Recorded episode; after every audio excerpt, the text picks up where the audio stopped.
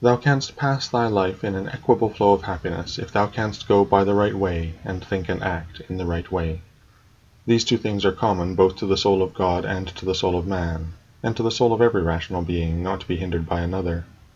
And to hold good to consist in the disposition to justice and the practice of it, and in this to let thy desire find its termination.